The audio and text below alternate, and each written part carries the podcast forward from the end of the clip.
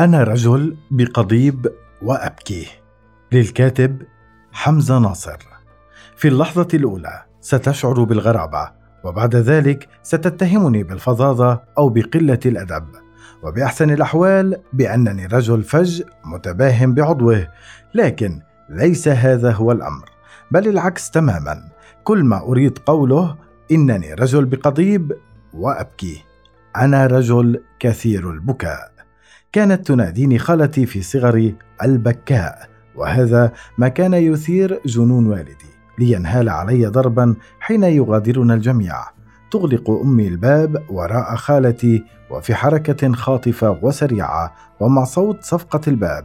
كان أبي ينزع عن خصر بنطاله حزامه الجلدي ذي المربع الحديدي يثبت قبضته بتلك الحديدة ويهجم بحزامه القاسي على ظهري. أتكور على نفسي بأدب وأعطيه ظهري وأستمع للسعات الجلد تحتك بجلدي. أبي لم يكن رجل أمن ولا ضابطا عسكريا بأي رتبة بل كان حنونا مع قطته التي ماتت في حادث سيارة بعدما فتحت لها باب البيت لتهرب منه.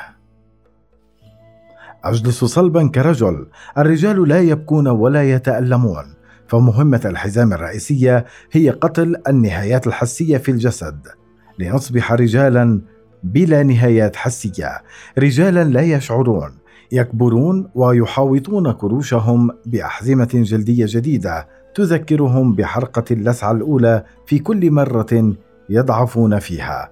وعلى خلاف السائد والمعتقد فأبي لم يكن رجل أمن ولا ضابطا عسكريا بأي رتبة بل كان حنونا مع قطته التي ماتت في حادث سيارة. بعدما فتحت لها باب البيت لتهرب منه لطالما اقتنعت أن طيبته تلك كاذبة وأنه يخدع القط لغاية في نفسه أجهلها. كان رجلا يحب الرقاب. رقبتي المكشوفة التي كان يصفعها حين أحني ظهري على طاولة العشاء ورقاب الدجاج المشوية. كنت أشعر أنني إحدى الدجاجات التي يربيها ليذبحها حين تسمن وكل تلك الصفعات ما كانت إلا تهيئة للشوي. أختلف عن دجاجاته بأنني كنت شابا شديد النحول وأعتقد أن هذا ما كان يكرهه في ويلوم أمي عليه. الدكتاتور والوالد صورة واحدة في البلاد. من عشر سنين تقريبا كان الربيع العربي وكنت قد بلغت العشرين ولم أقبل شفتي فتاة بعد. لا بل أكثر من ذلك. لا أذكر أنني تحدثت إلى فتاة في دمشق. كنت شابا مهووسا بقنوات الأخبار. أذكر جيدا ثورة 25 يناير وبالذات يوم تنحي مبارك. كانت الساعة تقارب السادسة عصرا وكان أبي يقف في أرض الدار يحضر الرقاب المشوية. وجبته المفضلة. حين صرخت سقط مبارك سقط مبارك. وانهرت باكيا. ولحسن الحظ كانت أمي قد أخذت السكين من والدي. وإلا من يعرف ربما رقبتي كانت ستظهر بصحن العشاء.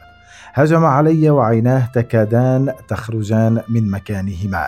كاد أن ينفجر رأسه من الغضب. لحسن الحظ أيضا أنه كان يرتدي بيجامه سوداء. لها خط أحمر قاتم من لون الدماء. وكان حزامه الجلدي أبعد من فورة غضبه. سقط بكل حجمه على وجهي كنت أختنق يومها وأدركت العودة للحياة بعد الموت. وقلت له بصرخة واحدة وبصوت يرتجف أنت مثله دكتاتور البيت وستسقط مثله.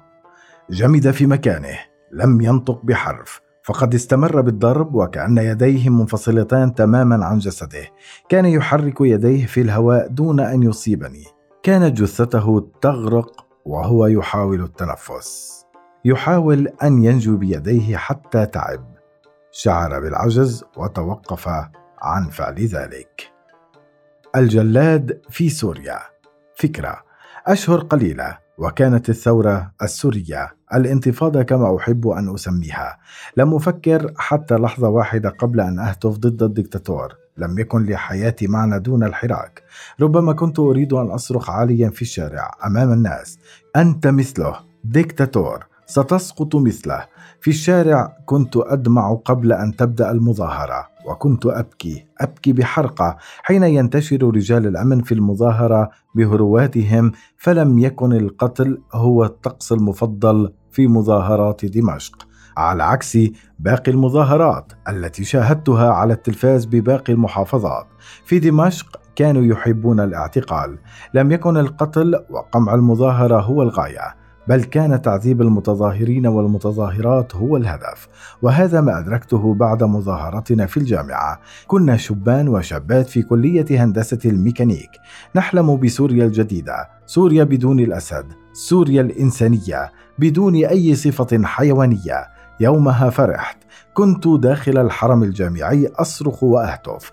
كنا نمسك بأيدي بعضنا حتى هبطت الهراوات على الأجساد. وبدأت أسمع أصوات اللسعات تسمرت في مكاني وقفت أبكي مذهولا وهنا كان بكائي سبب اعتقالي. في المعتقل تحن للوالد الجلاد مع فرق كبير أن الجلاد هنا يستلذ بدموعك وآهاتك فعليك ألا تصرخ هنا تعلمت الكف عن البكاء والأصدق والأدق أنني أصبحت عاجزا عن البكاء. الكل ينحني في بلاد منزوعة الكرامة. لا أدري كيف خرجت من المعتقل وكنت أضعف من السؤال. لم أرغب بمعرفة الحقيقة. حقيقة أن أبي توسل الجميع أن ذلك الرجل الصلب باع أرض الدار قبل كرامته ليدفع إكرامية للسجان ليرأف بي ومع ذلك لم يتوقف عن تعذيبي لحظة واحدة. خرجت بصباح خريفي بارد، عاجزا عن المشي وفاقدا القدرة على الكلام أسبوعا كاملا. أي حتى اليوم الذي سافرت فيه خارج دمشق عند الحدود اللبنانية لم أبكي وأنا أودع أمي. وحده أبي بكى بحرقة وهو يقول لي: ينحني الرجال من أجل حياة أولاده. بعد أقل من شهر من وصول بيروت وصلني خبر وفاة أبي بأزمة قلبية برسالة على الواتساب لم أرد عليها أنكرتها وأغلقت موبايلي. سافرت بعدها كثيرا لبلاد لا ينحني فيها الرجال والنساء إلا من باب اللباقة والأدب. لم يسقط الدكتاتور فقد سقطت طيبة أبي الرجل الذي أحب القطة وأحبني كثيرا.